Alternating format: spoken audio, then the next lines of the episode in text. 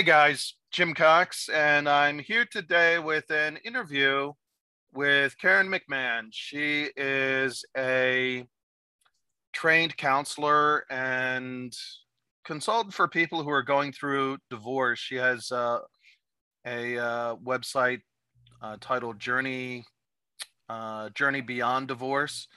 Known her for a number of years and uh, really appreciate her taking the time to chat. So Karen, thanks for thanks for chatting with me.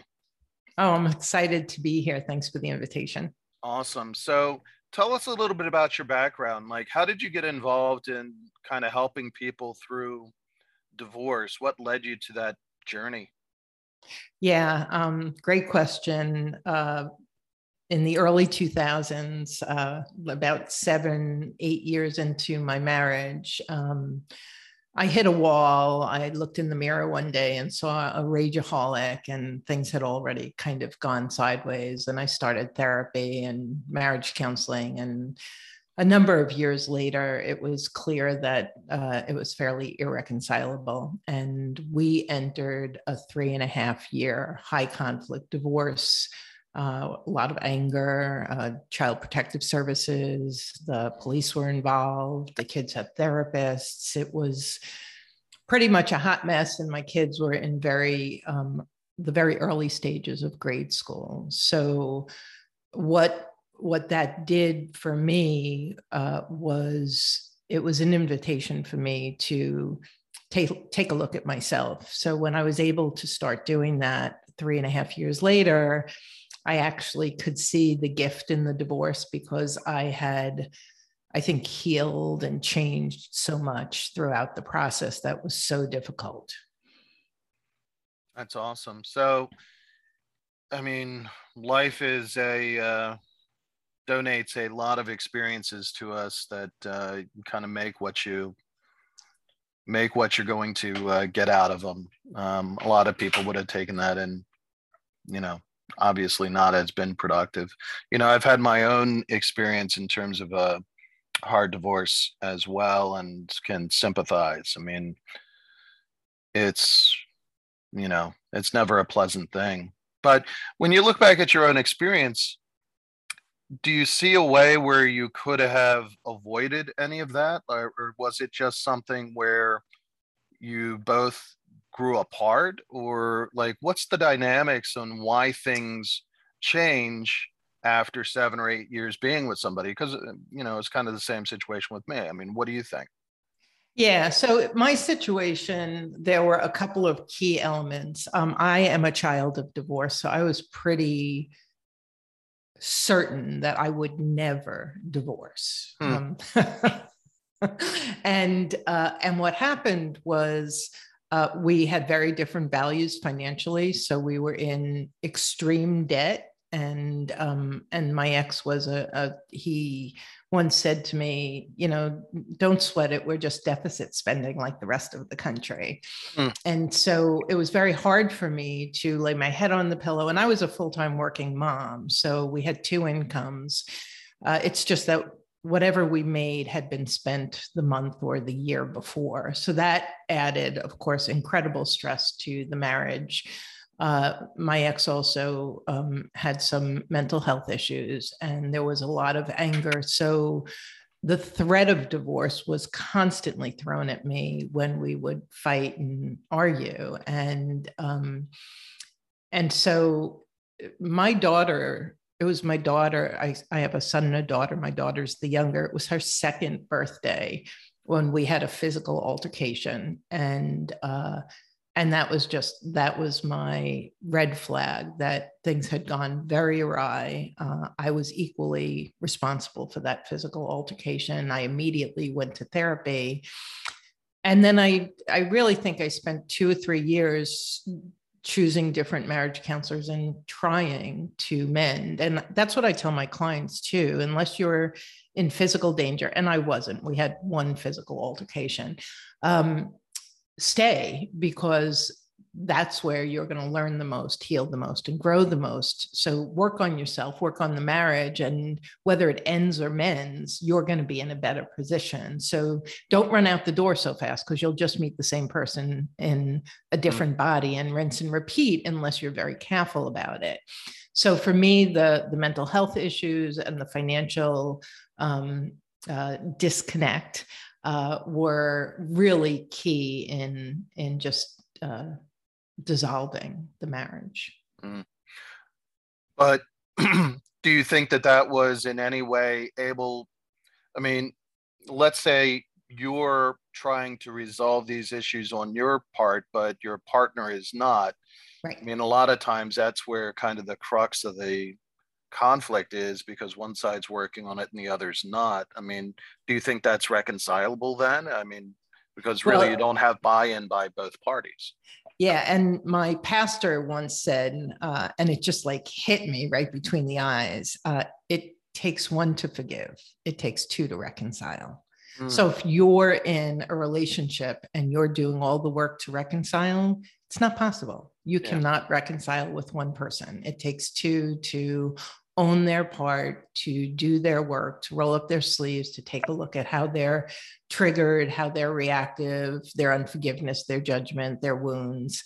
Um, and when both people work on it, uh, you could end up with the most brilliant marriage, so much stronger than it started out. But if you're the one person and you're working and working and toiling and toiling, uh, it, it can't reconcile. Yeah. It takes two. The the advice that you gave uh, just a minute ago with staying in the relationship in order to grow yourself is intriguing because I wouldn't have. I mean, it made sense as you said it, obviously, but I wouldn't have thought of it myself. So, what are how does what does that look like to stay in a relationship that has those dynamics where you know it's not going well.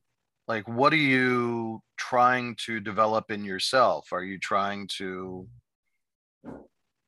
like how how does that work in terms of yeah. developing new skill sets or new like so you avoid the problem in the future? So exactly. So what what i believe and what i've seen over a dozen years of doing this work is that uh, we emerge from a family of origin. We all have dysfunction in our family of origin, and that's our experience of intimate love. So, for instance, my experience of intimate love involved a dad who was a sweetheart. He was a passive aggressive and he was an alcoholic, and a mom who was overwhelmed with three kids in diapers in her early 20s, and she was a rageaholic. And so I didn't go out looking for an alcoholic or a rageaholic. And yet that's exactly what I found mm. because we're blueprinted on a subconscious level. And I would say that maybe 95% of the clients that I've worked with over the years have been able to connect the dots for both themselves and their spouse. Um, and perhaps you lived with grandparents, so it wasn't your parent, it was your grandfather or, or it was your sibling. But um, whatever whatever coping mechanisms we create in our family of origin to to survive to keep the peace um, are mechanisms that we bring into our adult life that generally don't serve a healthy relationship because they were born out of something healthy mm-hmm. and so when you're in a relationship that uh, that is broken and you would like to mend it, what most of us do is tell our spouse what they need to do. Mm. And what we suggest is uh, a 12 step saying, 12 step program saying is keep your side of the street clean. Get off of his or her side of the street. Let them figure that out. And what that means is what do you bring to the table? Uh, how's your communication? Uh, are you controlling? Uh, how do you respond when you're triggered? You probably react. Are you an imploder or an exploder? Uh, what are the stories that you have about why your spouse does something or what's wrong with him or her? So there are so many different levels of looking at your how you're wired, your way of showing up, uh, your way of communicating under stress that you can work on. And if you have children, it's not only going to potentially mend or end your relationship, but it's also going to enable you to be a healthier person in every relationship you have going forward, even if your marriage ends. Hmm. So it's basically creating a kind of a psycholo- personal psychological inventory of how your systems underneath who you are are actually operating to understand those subsystems so that and then being able to communicate how those subsystems operate with other people not just your your spouse but going forward with other people. And i would imagine also with your kids because what you're trying as a parent what you're trying to do is make sure that the problem ends with you right? You don't want your kids carrying that same that same baggage. That, so i have uh, a puppy who rarely barks. I'm gonna i'm gonna just give me one second. I'm gonna let her out. Okay. And we're back. No that's that's cool. Um but yeah so, you, but so to have your kids understand what you're going through and it's i mean obviously it's tough for especially little ones um, well and and the the the goal is uh, to break the generational chains and so whatever you see as the pattern in your family going back that isn't healthy we have in my opinion, both the responsibility and the opportunity to begin to make changes. And the way we do that is we be the change. We change ourselves. We heal and refine ourselves. And we begin engaging with our children and even our parents, our ex, uh, in a way that honors how we want to be in the world. And it involves forgiveness, it involves a lot of grace, it involves patience, it involves putting our ego aside a lot for a greater cause. And uh, the work that we do at Journey Beyond Divorce is really inviting people into that space, into uh, taking the pain and overwhelm and turmoil of divorce and using it uh, as a tra- using it as fuel to transform themselves and then their families. Hmm. Very good. So one of the um, one of the issues that we had uh, discussed before getting together is how COVID has really affected relationships. I mean, spending it you know, Ram Dass says, uh, if you want to uh, be spiritual, go spend uh, a week with your family right? and uh, here we've had to spend uh, more than a year with um, our loved ones, kids, um, obviously not going to school mostly, or work or doing school from home, working from home. And the toll that that's taken in terms of relationships, like what have you seen in terms of how COVID has morphed people's relationships or their ability to deal with each other? Yeah, so the people who were struggling beforehand, uh, it, has been a real pressure cooker, mm. and and you're you're in lockdown. You're trying to work. So so even if the marriage is going well, you're trying to work. The kids are trying to go to school. Everyone's in a small space. You're not getting the the, the social connection you need, and so we've seen.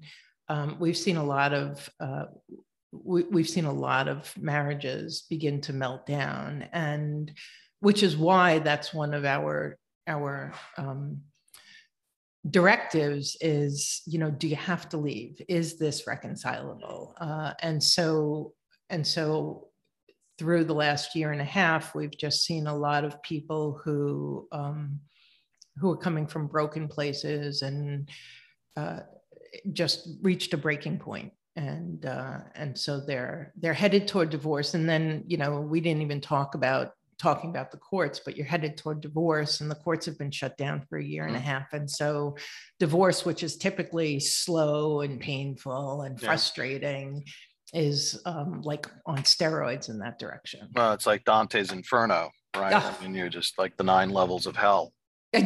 Very well put. Yeah, and that's really, and so what we end up with is people who are really highly reactive. And and when you're highly reactive, it's actually a perfect state to start looking at those things and choosing to change them. So if people are feeling that stress of being, um, you know, in lockdown with their partner, like what is, what are some solutions to kind of ease off the pressure cooker? Like, is it, is it getting out to walk? Is it, you know, are there, are there kind of basic things that people can do to try to kind of ease off? Yeah, and I think that you know if we separate out, you've got your high conflict where you're dealing with personalities that are fairly inflexible. If we put those aside for a second, and you just mm. have two reasonably minded people who, um, who have found that the relationship's dissolved, you actually a key thing is to keep the tensions down. And so one of tool that I will suggest that you use is to acknowledge and validate the other person when when when tension is heightened and you can you can hear the other person you can see them not through judgment but through their their wounds or frustrations or shortcomings and you can say I, I hear you. I hear that you're saying x y and z and it makes sense that you feel that way given your perspective. You begin to bring down defenses. So one thing is changing your communication noticing your own judgment and the stories and we all have them. I know exactly what he's doing and why he's doing it. And no you don't.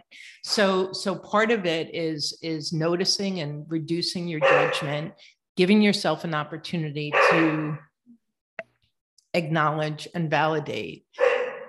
And then to your point um, exercise, fresh air, getting out, getting the kids out, even coming up with agreements within this time frame, coming up with agreements for how you're going to each create some space for each other is mm. really, really valuable. Hmm. How does how do um, when you're dealing with like substance issues like alcohol um, usually, when a person has issues around alcohol, those are basically ways to try to deal with past traumas or tra- past psychological issues. Yes. Um, so, how do you, as a partner, deal with your partner's issues with a substance issue and yet not be an enabler? Like, how do you not, you know, kind of contribute to the problem? You, that, it's without, a great without throwing hand grenades into a situation yep. and making it worse. You know. Right. And that's where boundaries come in because the truth is if you are with someone who has an issue with with pharmaceutical drugs, with alcohol, with street drugs, uh, there's nothing you're going to say or do to change that person. They have to decide that they have a problem and and then if they do um, what we know is people fall off the wagon many times. So if you're staying if you've chosen to stay and you see that they're in recovery you need to have really firm boundaries and um, and you need to be in it for the long game because these things do take time. And so uh, what you can do, if that's the case, I guarantee you, you have plenty of attitudes and isms of your own mm. that you have to deal with because those of us who marry into that um, usually come from it. And a lot of times, if your spouse is in that situation, you may um, be a codependent. You may have people pleasing tendencies. You may have perfectionism tendencies. These are all very typical of the person that is attracted to and attracts an addict, an alcoholic, or a person with personality disorders. And I put those all together because uh, there's something called uh, uh, pathological narcissism. So even an alcoholic or an addict, it may not like officially be a narcissist, but they have a lot of the tendencies the black and white thinking the deflecting the accusing uh, the the not owning their part the not even seeing their part. They have that 365 degree blind spot to what their part is. And if yeah. that's what you're dealing with um, that may be an element of the addiction. It may be an element of a mental health issue. Either way get off of their side of the street, come back to yours because you've been enabling, you've been protecting, you've been doing various things that haven't served you. And so, to your point, um, boundaries are key. Boundaries are key. Uh, somebody doesn't make you feel, somebody does something and you feel something. So, learning your own internal boundaries. Nobody makes me feel anything, and that's a that's that's on a foundational level. Um, when you do X, I feel this way. You have no control over my feelings. Everything from that boundary to uh, it's unacceptable for you to speak to me that way. It's unacceptable for you to drive with the kids in the car when you're doing X, Y, and Z. And therefore, I have a boundary. And learning how to articulate and set a boundary is key. And what's even harder and more important is learning how to honor and uphold your boundary, which again has nothing to do with how they behave and everything to do with how you behave.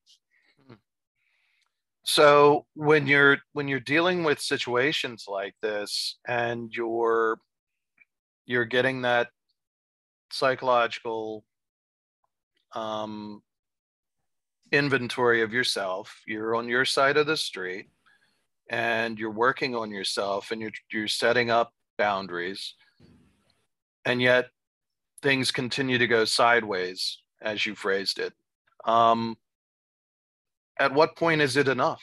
At what point do you say, you know, it's just not going to work? You know, I think it's probably the hardest decision any of us make. Mm-hmm. And certainly when there are children involved, yeah. uh, it took me the longest time to make that decision. And uh, one of the things that I learned was I had a really high pain threshold.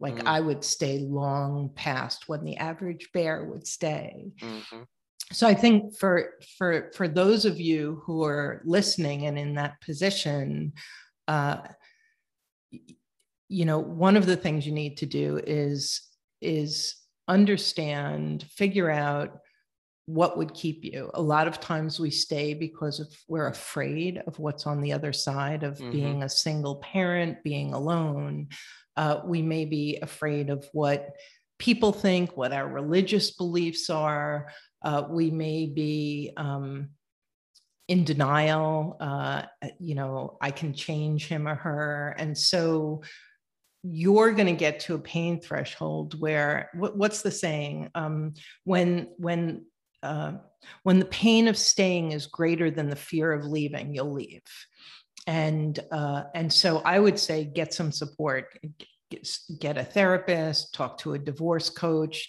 or a relationship coach, get some support, like a healthy sounding board so that you can get clear on what what you're not clear on yet. Mm-hmm. Um, and I actually, I'll, I'll throw a little exercise at you. If you've been on the fence and you're unsure and the burden of making that decision, close your eyes and imagine that you come home and your spouse has packed his or her bag and is sitting on the steps and telling you they've decided to leave, do you feel relief? And if you do, then at your heart of hearts, you know the answer. You just need to find your way there. That's a good exercise. That's a good exercise.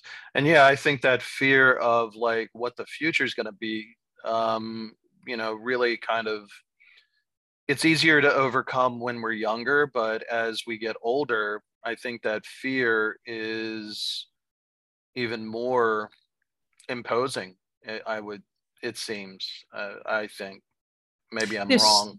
There's a know. lot of stories out there. I have people in their 30s and 40s saying they're never going to find love again. I've had clients yeah, in their late 60s who found love again, and yeah. so it's the stories that we the thing that scares us the most is the nightmare stories that we tell ourselves. Um, and the other big one is I'm going to screw up the kids and I have to stay for the kids. And that's probably the worst reason in the yeah. world to stay yeah. because scientific evidence and psychologists have done research studies, and children fare much better in two healthy um, or at least one healthy household outside of marriage than being under a roof with two uh, people who are constantly in conflict and tension. Like that's actually the worst thing for a child. And so, of course, you don't make the decision lightly, but to stay for the kids in yeah. an unhealthy situation also creates an experience of them that this is intimate love, yelling and screaming, or whatever your situation yeah. is. And they're going to go and find that when they yeah. get older, and that's not what you want for them. Yeah, we, I've done a show. I've done shows before that have talked about adverse childhood events and, you know, the stress or some of the uh, trauma that kids experience as a result of these types of things affect their health later in life. I mean, these this isn't just about you know them feeling good. It's about their actual their health and their longevity. So I mean, it really is a serious issue, and well, what your advice was, you know, golden, really. Yeah. Um, so one you mentioned uh, when we started out with one of the issues that you struggled with um, in your relationship early on were the finances, and obviously, whenever we go through an economic trauma, a recession of some sorts, divorce rates skyrocket. Um, and so could you talk a little bit about that and like what you've seen in terms of you're in New York? I mean, so yeah. I mean, if there's any place more focused on economic issues uh, in terms of how people deal with reality, I, I couldn't imagine. But yeah, so you know, when financial hardship um, hits, uh, even healthy relationships really struggle. It's just, I mean, it's just the foundation, certainly, of our society here. And uh, the tension and the difficulty and the hardship uh, really come to the surface. And I think one of the things that's so interesting is uh, how little bit we actually invest in getting to know our spouse before we get married. And so it's like you plan this big wedding and you you invest in this honeymoon and yet conversations about you know what is your financial paradigm and what did you grow up with and and how do you spend and what do you do when money's tight and what do you do when money's flowing and do we agree and what are we going to do when we disagree and what are our agreements around how much each of us can spend before um, we have to go to the other person and talk it through. And and then you just take the money away. And it's like everything's stressful and there are no understandings no agreements no no foundation. And as in my situation you know i was very frugal. I was raised um, by a single mom and he had a very different experience. And so it all blew up. And so in New York, uh, really across the country, people losing their jobs, people um, just struggling so deeply with finances. Uh, even if everything else is okay, if there's not connection, conversation, and agreement on that front, it's going to dissolve. That's good. So I'm curious. Um, I mean, not like you have unlimited amounts of time, but with that in in in mind, it seems like there should be newlywed counseling for that regard. You know, in terms of avoiding a lot of these issues before you even get to the point of, you know, being together or getting to divorce. You know, it's something me and my business partner have been talking about a hmm. lot in the last year because we feel like we're we're meeting people when it's broken and how cool to take all the same lessons. Yeah. And we have a 12 step we have a 12 step recovery program that's just all about the emotional parts of it and to give that to young couples to to invite them to invest just a small amount that they would invest in their wedding and honeymoon yeah. in doing a program to really get to know each other and to to unearth here in the early stages your difference in child rearing, religious beliefs, finances, um, your way of communicating. If you were raised in a family where everyone yelled and screamed at each other, um, that's going to impact your marriage. Like as soon as the chemistry comes down and like, you know, the, the honeymoon is over, there's going to be uh, dis-ease. And so much of that could be avoided by either finding out it's not the right person or working through those things. So, and the key word here is agreements so that you're entering this partnership with key agreements. Mm, that's awesome. Well, I uh, definitely hope that uh, you're successful in that because I think that would be, you know, a game changer going forward for a lot of people. Um, have you thought about writing a book on that? I mean, I think that would be a bestseller. I mean, for everybody. You know, I think that uh, I, am Catholic. They had pre-cana, pre-cana, and you go through like four hours. And it's like, what do you do in four hours? You barely scratch the surface. And so yeah. there are things out there, but I think that I'm certain that a robust program, interactive, robust program would um, would impact the divorce yeah. rate in the long run. Yeah, four hours. That's like The Bachelor, right? Yeah, exactly. that's like silly. What um so what role do you think spirituality plays in terms of having a successful long-term relationship? Yeah. Just to throw something from left field out at you. You know, for all of the years that I've worked, I think um, I've noticed that the the people who have no belief in any any higher power uh, find themselves with a fairly shallow toolbox going through trial and tribulation. And so, um, when there's a belief that I'm a spiritual being, it it it does invite us to uh, levitate above our ego and our worldly issues and and get to ask the question who do i want to be mm. who do i want to be yeah. in the world? Who do i want to be in in this relationship? Who do i want to be as a parent? And and we can really our ego our ego mind loves getting us caught up in story and friction and offense. Offense is a huge one and when you have a spiritual foundation, whatever it is, it does invite you to to to levitate up above that and to take that kind of 30,000 uh, feet in the in the sky view of what's going on here and how does this honor the person I want to be in the world. And a lot of times that's the driving force that changes people that we work with. That's awesome. That's awesome. I think that's a great way to uh, end it. Um, Karen, if uh, people want to learn more about the work that you do and contact you, how can they reach out to you? Yeah, Journey Beyond Divorce. It's our website, it's our podcast, it's uh, our name on social um, media platforms. And on our website is um, a button for a free rapid relief call. So if, if this conversation has really spoken to you, um, you can get a free one hour coaching session from me or one of my Journey Beyond Divorce coaches and really begin to figure out how to move forward. So we welcome you to do that. Awesome. I appreciate you taking the time. And uh, again, I think this is just the first of many conversations that we'll have together. Excellent. This is great. Thank you so much for the invitation. Awesome. I'll talk to you soon. You got it.